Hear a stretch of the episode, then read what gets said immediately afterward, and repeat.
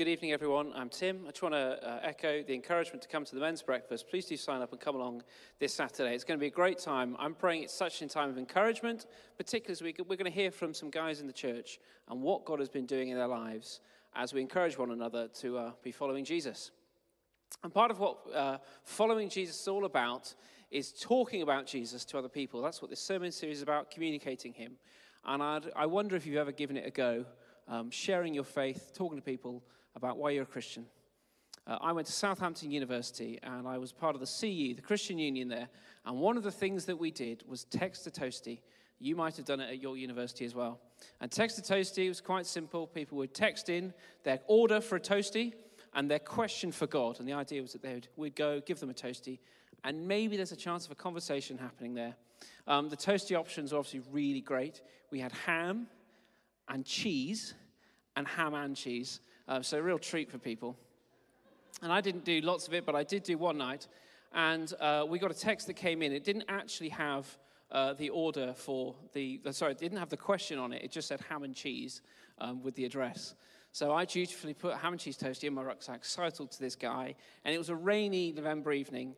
And this quite tall guy with in his pajamas opened the door. And he said, "Hi, do you have my toastie?" And I said, "Yes, do you have your question for God?" And he went, ah, oh. He just sighed. And he went, um, "What's God's favorite color?"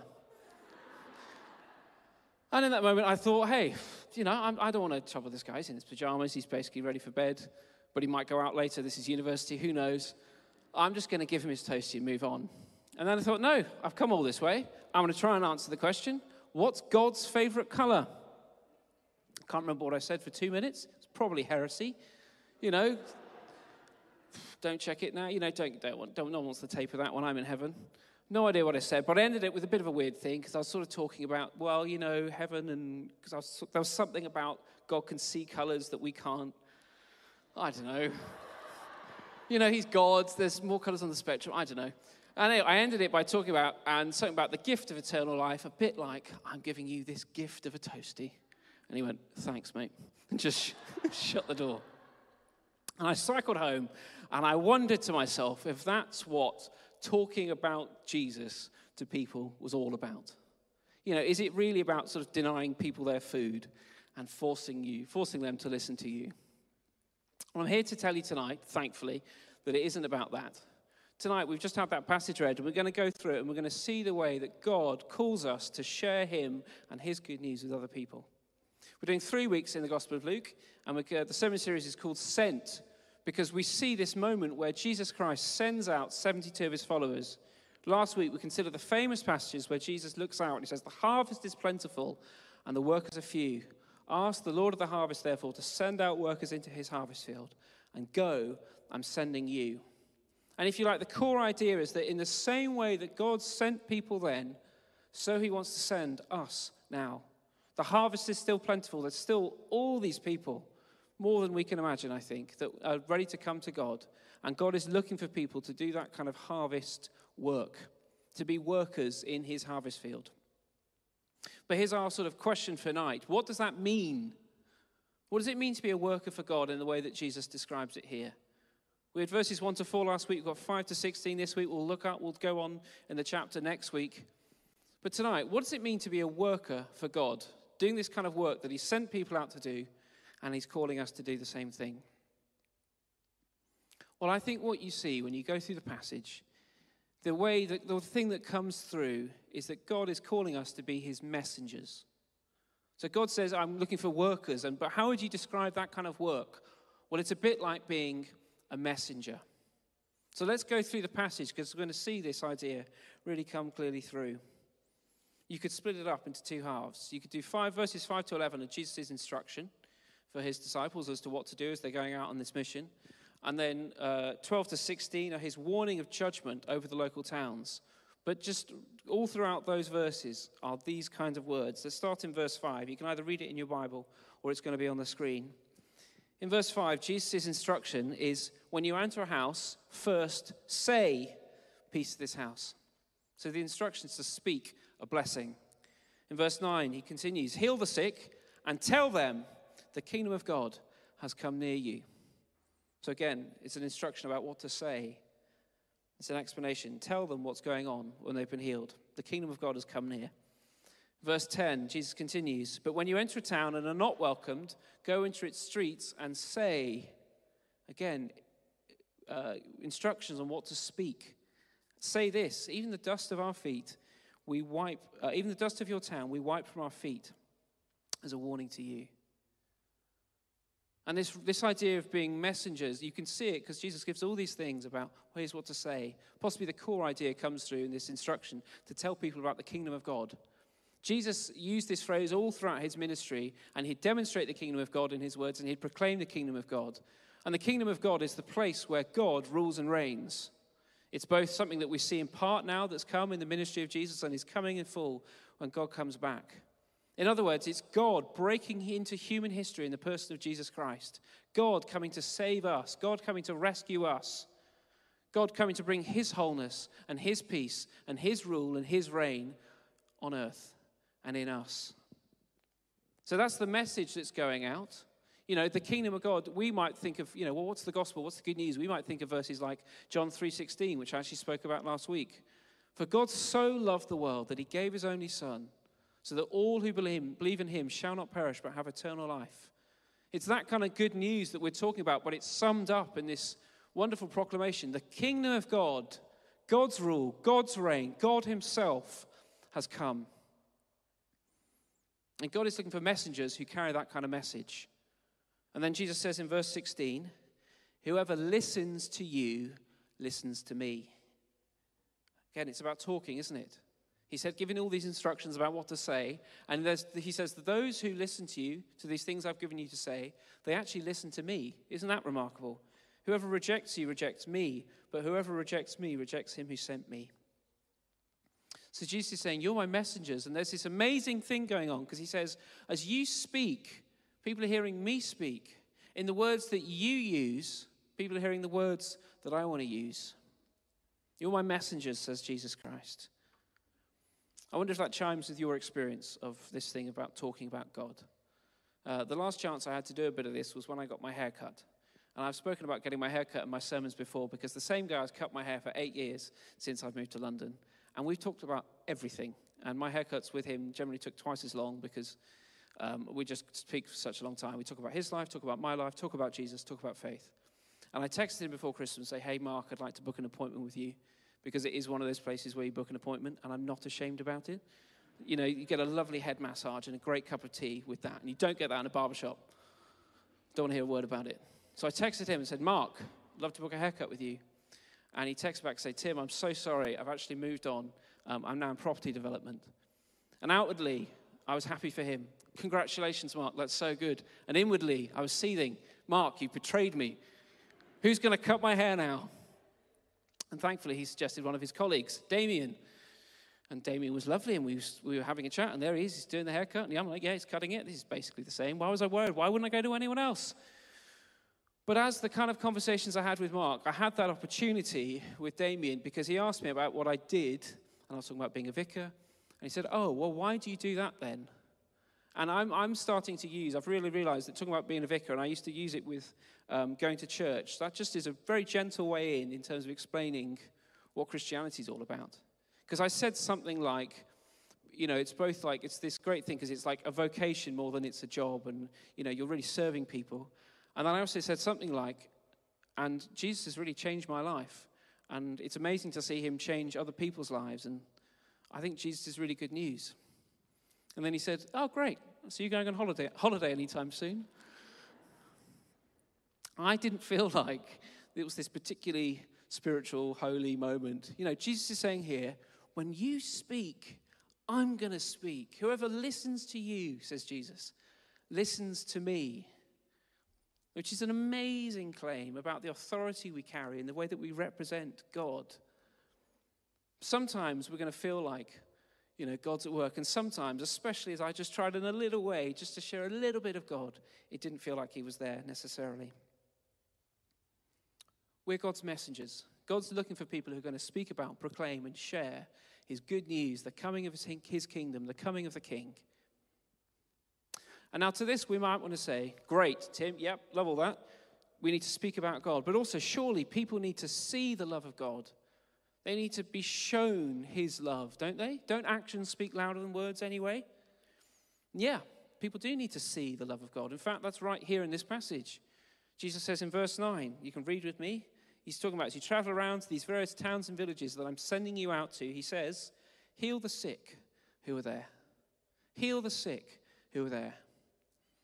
Fascinating that he says heal the sick, not I'll heal the sick or God will heal the sick, my Father will heal the sick, you heal the sick. Again, there's a whole there's, there's a whole sermon you could preach there about the authority that we carry as believers of Jesus Christ. But in other words, he's saying, demonstrate my kingdom. Show the power and the mercy and the kindness of God as you set people free from demons and as you heal physical conditions in their bodies and minds. In other words, do what I've been doing, because this is the ministry of Jesus. Jesus would go about, you know, a third of all the Gospels are taken up with the healing ministry of Jesus. He would go about, he'd be moved with compassion, and he would heal the sick. He would lay on hands, he'd pray for them, and they'd be made well. And what Jesus would do is would connect this healing thing with the kingdom of God, because he would talk about, you know, if I've um, cast out a demon, the kingdom of God has come upon you. But what he did is he healed people, is he'd tell them why he did it. He'll tell them why he did it. So in the ministry of Jesus, we see this action, we see this love, especially shown in the power of God. We see that, but also Jesus speaks, and he connects the two. You see, we can't just be those people who are very good neighbors. We spoke a bit about that last week. Just after this comes the parable of the Good Samaritan. We can't just be good neighbors. We can't just bless people and love people without telling them why we're doing it. If we do that, we're a bit like a signpost without any words on it. Coming up is a picture of a signpost, and um, I know what words were on it because I spent a little bit of time on Photoshop um, trying to get rid of them, and I think I did quite a good job. Um, it's a signpost from Surrey, and you can see, can't it, especially in those signs, it's quite old, they're pointing in various directions. They're pointing in various directions, but there's no words on them because I took them off. And this is a little bit like what we're like if we just are loving, blessing, serving people, but also not telling them what's going on and why we're doing it and what's motivating us and about the love of God. When we do that, we're just like a signpost without pointing, actually showing where we're going. That's why Jesus says in verse nine, read with me, heal the sick who are there and tell them the kingdom of God has come near to you. They heal the sick, bless them, serve them, love them in the power of the Holy Spirit, and then tell them why you're doing it. And tell them the message, tell them my message, that the kingdom of God is breaking into human history and that you can know the king yourself. And this healing that happened is just a foretaste. You see, the healing's like the signpost and the kingdom of God is like the writing on it. And we need to be those who bring those things together, who show in a very radical way the blessings of God, but also who tell people about the king. Jesus says to his followers, I'm looking for messengers. This kind of work that I'm calling to you is like a message. And I want you to show it, but I also especially want you to proclaim it. The word that gets used for this, and I'm sure you've heard it before, it often is evangelism. Evangelism. It's a bringing together of two Greek words. But it is a topic that can be pretty challenging. It can be challenging. Because we hear this thing about talking about Jesus Christ, and we know it's important, but it can bring up feelings of guilt. Because we think, ah, well, I, I haven't really been doing much of that recently. Or it could bring up feelings of inadequacy because we think, well, I know it's important, but I don't really, I don't really feel equipped. I don't really know where to start or what to say. It can bring up feelings of, you know, it can make us feel like a bit of a failure because maybe we have tried, but it hasn't got very far. Or maybe we have prayed for people. I just think God's, God's got a special blessing here tonight for people who have prayed for people for many, many years. There'll be some people here tonight, you've been praying for people to come into, king, into the kingdom for many, many years. And I want to speak over you that you're not a failure. Trust the power of God and look to him. And evangelism also can make us feel pressured, can't it? Because look, there's all these people, you know, you might be wandering around Clapham Common and you think, wow, there's all these people here, or you're in your workplace or whatever context it is. And you're like, goodness me, where do I even start with all these people? A little insight into how we might feel, uh, you might relate to this. Um, there was some evangelism done, excuse me, there was a survey done on evangelism by the Barna Research Group. And the Barna Research Group is probably the foremost Christian sociological research group that is. And they did a, um, this study uh, in line with Alpha U S A. And they asked all sorts of questions of Christians and non-Christians. And um, let me just share some of their findings with you. Uh, they found that nine out of ten practicing Christians agree that part of their faith being, means being a witness for Jesus. That's ninety-six percent. So ninety-six percent think that part of what it is to be a Christian is to be a witness for Jesus Christ. And then eight out of ten strongly agree that the best thing that could ever happen to someone is for them to come to know Jesus. So there was options in the questions. They, uh, eight out of ten, seventy-nine percent strongly agreed that the best thing that could happen to people was that they were introduced to and came to know Jesus Christ for themselves. But then, get this, one quarter of those people also believe that it is wrong to share one's personal beliefs with someone of a different faith in the hopes that they will one day share the same faith. That was twenty-seven percent. And then among millennials, of which this is mostly this kind of evening service, that number jumped up to forty-seven percent. So nearly basically half of the millennials surveyed in this said, yeah, the best thing that could ever happen to someone is that they meet Jesus, but also it's actually wrong to share your faith with someone. Can you see the conflict? Can you see the conflict that this kind of thing brings up? And what I really think this shows us is that you're believing a lie if you think that the world isn't evangelizing you and that we aren't being evangelized to all the time. People often use the phrase, you know, I don't want to uh, shove Jesus or shove the Bible or whatever it is down people's throats. And I think that comes from a really good, loving place, because we don't want to be forceful to people.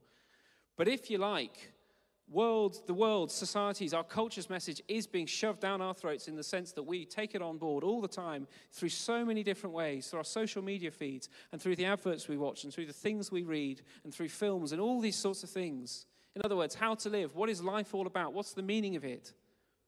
And the reason I can see that in this kind of evidence is that We've taken, if for people to say that it's wrong to share your faith means that they've taken on the kind of perspective that says, great, you can have a personal faith, but just don't talk about it with anyone.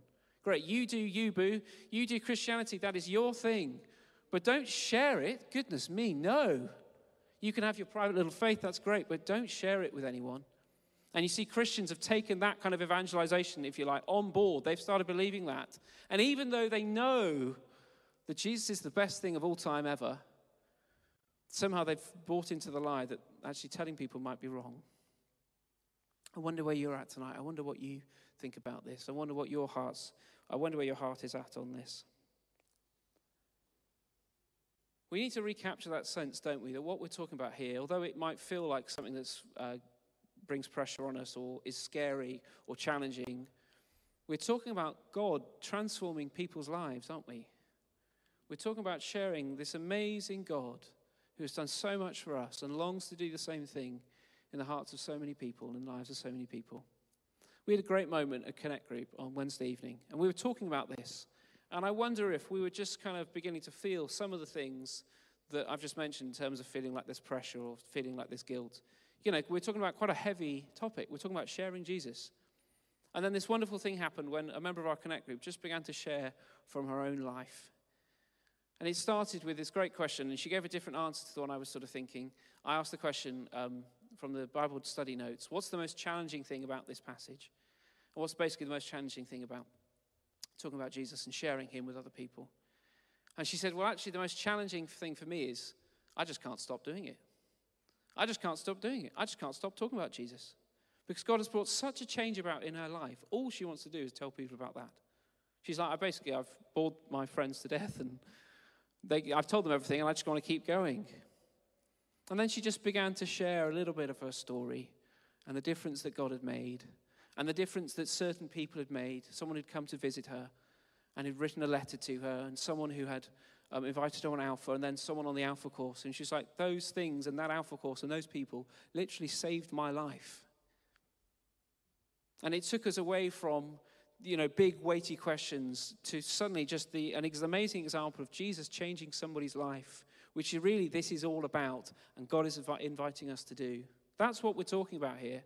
God changing radically people's lives and just inviting us to come and play a little part in that with him. You never know what could happen as you talk about Jesus and just share and show the love of God. You never know. I heard a great story from someone in our church this week who told me that, and this might we might share this on the men's day, so do come along because you'll hear more of this, but he just shared the story of helping someone at university who um, was having a very hard time and had ended up in the point of being suicidal. And he didn't really know what to do, but he helped him and he tried to bless him. And at some point he told him that he loved him and that God loved him. And he just shared a bit about Jesus and, and helped him. And now thankfully that guy made that through that phase, but he said that he got a message years later from this guy saying, I've given my life to God and I've become a Christian. I just want to thank you for the role that you played then. You never know, do you? You never know how God might be at work, just using the conversations that we have and using the ways that we bless people. And using us as his messengers to bring his life and his hope and his transformation. We've got to recapture that sense. But also I think we have to, as we think about it, what it means to be a messenger of God and why on earth we would do that. You know, what's the driving force and what's, what's going on and why does Jesus have such urgency here? Remember, he says, the harvest is plentiful, the workers are few. And then he says, don't delay, don't take bag or purse or sandals. Get on your way, don't greet anyone. Why? Well, I think it comes through in this warning that he gives. And it's heavy stuff, but it's the words of our Lord Jesus. He says in verse ten, and I'll read it all to you. When you enter a town and are not welcomed, go into its streets and say, even the dust of your town we wipe from our feet as a warning to you. Yet be sure of this, the kingdom of God has come near. I tell you, it will be more bearable on that day for Sodom, which is a, a town mentioned in the Old Testament, than for that town. Woe to you, Chorazin. Woe to you, Bethsaida. These are towns on the shore of Galilee in northern um, Israel. Woe to you, he says, for if the miracles that are performed in you had been performed in Tyre and Sidon, they would have repented long ago, sitting in sackcloth and ashes. But it will be more bearable for Tyre and Sidon at the judgment than for you. And you, Capernaum, another little town, will you be lifted to the heavens? No, he says, you'll go down to Hades. And then he says to his disciples, those followers, those seventy-two, he says, whoever listens to you, listens to me. But whoever rejects you, rejects me. And if you reject me, says Jesus Christ, you reject the one who sent me. You reject my Father. Does this mean that if we invite someone to Alpha and they politely decline, that we pronounce judgment on them? No. But what this points us towards, and we have to come to terms with from the words of Jesus himself, that there, everyone is going to be judged. See that in verse fourteen? Jesus speaks about the judgment. There's going to come a time when everybody's life is going to come before God, and he will judge us on the basis of that. And then also he talks about repentance. He talks about repenting in sackcloth and ashes. And sackcloth and ashes was you change your clothes and you'd put ashes from a fire on yourself. It's a way to signify outwardly the inward reality of repentance and saying sorry, which is what repentance is. And Jesus says, basically, for those who don't repent, for those who have rejected me, well, there's only two destinations. You're either going to be lifted up to heaven or you're going to go down to Hades. There's such urgency for people to hear about Jesus, isn't there? Isn't there such urgency for people to hear and respond and receive Jesus Christ? The message of God's amazing. Come and receive peace with Jesus Christ. Come and know the reason why you're here in the first place and what this is all about. Come and have your destiny totally changed. Come and have the hope of heaven. That's why when Jesus sends them out, he says, first go into a house and say peace. Because that's the offer of God to us, peace, blessing. But at some point, as we think about this, there has to come a warning. I don't think everyone needs to hear it all the time in all our preaching, but at some point, people need to hear that they need to be forgiven of their sin, and that their sin is separating them from God, and that they need to be forgiven of that sin, that they need to be born again. As Rico Tice spoke about a couple of weeks ago, people need to hear and respond to that message. And God even wants us to use us. God wants to use even us to share that kind of thing. He wants to use, people need to hear that message, and he wants to use us to share that kind of message. Because he's calling people to himself. God isn't willing that any should perish, says the Bible, but that all should come to eternal life. God wants to use us to share that kind of message. Now, it does talk about the judgment of God there, doesn't it? But this doesn't mean that we go and become people who then judge others. I think we need to learn to see people in the way that Jesus described when he talked about people being like lost sheep. Jesus refers to going to the lost sheep of the house of Israel. And being a lost sheep is something that's picked up in the rest of the New Testament. In, in the book of Romans, it says that we all, like sheep, have gone astray. And I was reminded of this when I was on a walk um, oh, just over New Year's in South Devon. And we're going to have some photos coming up. And the first photo is just of the beautiful scenery that we're, we're walking on. And it was a beautiful day. And this is just this really remote part um, where I was fantasizing about buying a house. I was just like, wow, this is awesome. And then if we just have the next photo, and it might be, might not be immediately obvious to you what's going on here, but when I saw this scene, and you'll see in a reason why I thought this, when I saw this scene, I thought, ah, this reminds me of kind of what I'm preaching on and what's coming up, and if ever there was a sign that I need to switch off on holiday, this might be it, because there we were on a beautiful walk, and I'm thinking, ah, sermon illustration, perfect. Because there you are, you can't quite see it, but just there are two specks of white on the cliffside at the bottom there. Let's just zoom in, let's just have the next photo. There are two little sheep there who are far from their field, and they've managed to find their way onto a very steep bank right by the breaking waves. And let's just have the next photo just so we can see them even more up close. There they are. The one up top, when I think we first saw him, I think, oh, he might actually be dead, but he wasn't, thankfully. That was an amazing moment. There were other sheep that managed to do this, and one uh, guy who's walking on the path also had rescued one of them, which also sort of turned me on to, I was like, oh, you could talk about Jesus through that. When I saw this, I thought, ah, yeah, that's just like us, isn't it? We all, like sheep, have gone our own stray, says God's word. This is what we're like. We're like sheep who, without God, just wander off and do our own thing and go away from the safety of the place we're meant to be and wander off and put ourselves in danger with no way of coming back. That's the reality of every person who doesn't yet know Jesus Christ. They're lost. They're lost. And you might think that sounds like quite a pejorative thing to say of someone else. How can you say they're lost? That sounds a bit arrogant and superior. But just think of it like this. We see people as those who don't yet know the way home. They're just like these little sheep who have managed to get themselves in this predicament. Because that's what they're like and because that's what sin does to us. And then if we go to the next photo, you'll see, I don't know how well you're going to be able to see this, but you could see the path that they went through. And on those very, very sharp Um, plants there, I think they're thorns, basically. You can see that it's pulled off their fur as they've pushed their way, for some reason, out of the safety of their field and down to this steep cliff path. That's the, like, a bit like the reality of sin.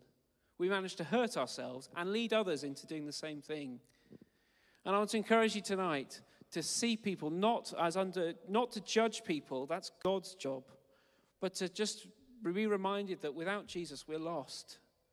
And that we need to hear about him, and we need to be shown the way home, and we need to be told the way home.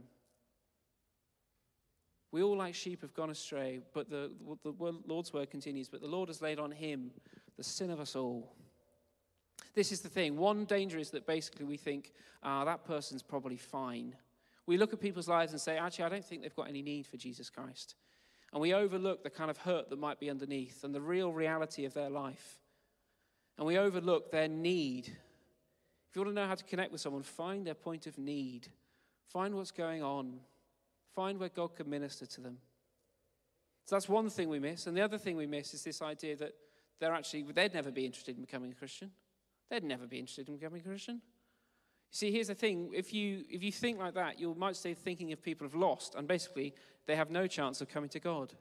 But you see, because of the mercy of God, and because of his grace, and because of the amazing way that he works, and the amazing way that he calls people to himself, no one is unredeemable. There is no one that can't come to the Lord because of his grace. There's no one, even though, yeah, we might be lost like those sheep who have wandered off and done our own thing, there is no one who is not redeemable. There'll be some people that you've been praying for, and you'll be like, there just seems to be no way that they could ever come to God. And you'll meet some people, and you think, oh, I'd love to share God with you. You know, you'll meet some people, and you're like, you'd make an amazing Christian. Or then you meet some people and are like, ah, oh, there's no way you'd, meet, you'd want to meet Jesus. But Jesus is the reason that they were made in the first place. And God is just inviting us tonight to share him with them and see what happens. If you want to be practical about this, um, if you want my first practical tip on how to do this, here's, it's a blinder. Here's the first tip. Find some non-Christians. That's the first tip. You want to know how to talk about Jesus? Find some people who don't yet know him. And that might be initiating conversations. That might be um, those kind of things that you hear about where people meet people like my hairdresser. But it, often it's more to do with, you know, the people that are around us already. Initiating conversations and then investing in relationships. Invest in the lives of people around you. Look to radically bless and serve them. Invite them to things. And just share your life. Just share what God's done. One of the things Jesus talks about here is looking for people of peace. He says, look for people of peace. He says, when you go to a house and you bless the house, if that person receives you and welcomes you, stay there and like sort of press into that moment. It's a great strategy. If you want to know where to start, start with people that are, just seem open, who welcome you, and start from there. Because Jesus says when people welcome you, actually, they don't even realize it, but they're welcoming me. They're welcoming me, says Jesus. It's also great because he says in verse seven, stay there, eating and drinking whatever they give you, for the worker deserves his wages. And I'm really glad that I've got a God who cares about my belly as well as my soul. But he does say something interesting. Jesus says, if people don't listen to you, he says, wipe the dust of your feet and move on. Wipe the dust of your feet and move on. And I've used, I've heard this verse used to basically justify a very comfortable, cozy Christian life. I was at a conference for eighteen to twenty-five-year-olds, and one fairly well-known speaker literally talked about, you know, if people don't want to hear it, that's fine. You can sort of let them go and just enjoy your life and enjoy a nice glass of wine and live the good life. And then the next speaker, to their credit, came up and shared the story of leading someone who'd been in prostitution, leading them to the Lord over the period of ten years. And she just told about the determination that took and the perseverance that took. Sometimes there will be a time just to leave people onto God. If they don't want to listen, there will be a time when we need to let them go for now. But also, there's like a holy, loving perseverance that comes with sticking with people and showing them again and again and telling them again and again about what God's like and how he's interested in their life. Because God really is that good, isn't he? We've got to recapture this sense of the message we have is so good. The message we have for people is so good. It's so good. Because God's so good and his love's amazing. And yeah, the world might evangelize us, but the message we have is greater and it's better. And there's nothing like, as well, as we do this, just seeing God move. Notice that when Jesus sends them out, he sends them with authority and he sends them in the power of the Holy Spirit. He sends them to heal the sick. And I just want to say this, God still heals the sick. He still wants to use us to pray for people and see them healed in the power of his name. God still does that. Again, that's like a whole sermon you could preach on that. Heal the sick, says Jesus. In other words, go in my power. And then he says this thing about authority. If they receive you, they receive me. And he talks about your peace. Bless people with your peace, not with my peace, which I find fascinating. He says, bless them with your peace, because we repre- we're representing Jesus in that moment. So he's sending them in power, and he's sending them in authority. And when you move in the power and authority of God, you begin to see God do, do stuff. And let me tell you, it's so exciting to see God doing things that you couldn't do in your own strength. Uh, in twenty eighteen, I had a fateful Uber journey with a lovely guy called Shaquille. And I had gone to Fulham to um, get my car M O T'd. And um, I got to decide to get an Uber back because I didn't want to cycle. And Shaquille was a great guy. And we just sort of chatted in that kind of way you normally do with your Uber drivers. Well, I do at least. Um, you know, how their day was going and all that sort of thing. And he was a Muslim. And again, I shared that I was training to be a vicar at that point. And he started asking me about Jesus Christ. And we had just such a great conversation about the love of God and what it means for God to give himself for us. And we can come to G- we can come to God through Jesus, and we don't have to earn our salvation and all these sorts of things. And at the end of it, I was, you know, sort of sent him on his way, gave him a five-star rating, hoped he was going to give me one too. And sort of thought, Lord, you know, Lord, bless Shaquille. And then a couple of weeks later, I got a great text from a friend, John, who was also training to be a vicar at my college, and said, Tim, I I've just come out of an Uber journey with a lovely guy called Shaquille, and we talked about God, and it was amazing. And John told the story in a sermon a bit like this, and he was saying that he was so uninterested in talking to his Uber journey, he just felt like God prod him and just say, just ask him how his day's going. And he said, no, I don't want to do it, Lord. And he went back to his emails. And then he felt like God prompted again, just say, hey, just ask him how his day was. He ended up praying for him in the Uber as he was driving him on his way to this meeting that he had. And he said God was just really blessing him, filling him with his peace, even as he's trying to negotiate busy central London traffic. So anyway, I heard that story and I was like, wow, that's pretty cool. Like, God's on Shaquille's case, you know, wow. Well, I've told this story before, but I haven't told this bit, because I got a message two months after that happened from another trainee vicar who was at Saint Mellitus, who texted me and said, Tim, I've just had an Uber journey with a lovely guy called Shaquille. And then they wrote, what a clever strategy of the Holy Spirit. And guess what? They talked about God. And she shared about Jesus Christ again. Isn't that awesome? What are the chances of three people who not only happen to know each other, but also happen to be trained to be vicars at the same college? All of all the Uber journeys they could possibly get in London, they happened to get in the, the same uh, car as this guy who I think is searching for God. And it's so obvious that God is searching for him. And I tell that story not to give any glory to me, but just to say, when you play your part, you never know what God's going to do with it. And you never know how your little bit that you do, as you just witness, as you just share, as you just encourage, as you bless, you never know what God's going to do that, and how that might be part of a much bigger story of someone's life being totally transformed and turned around. We have such a good story to share. We have such a good story. I want to encourage you to share your own testimony, your own story with people. Even if, by the way, you grew up in a Christian home and you feel like it's pretty boring. I feel like mine's like that. I don't think anything dramatic happened. I mucked about at university, but like, but you know, basically I was always a Christian.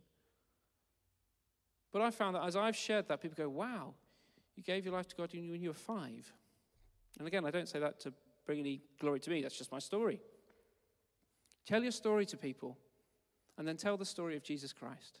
Tell the story of God coming in search of us. Tell people the story of the kingdom of God breaking into human history. And you might find that you only get to have that conversation after many, many months of talking about someone about Jesus. You might only find that that happens after you've invited someone to Alpha, or you've invited someone to church, or whatever it is. But can I encourage you, can I urge you to play your part, to hear the call of God to all of us to say, I'm seeking people, to seek the lost. I'm looking to send people, to reach people. I'm looking to send you out to be my workers, and I'm looking to send you out specifically to be my messengers. Because I want people to hear and know my love. Amen.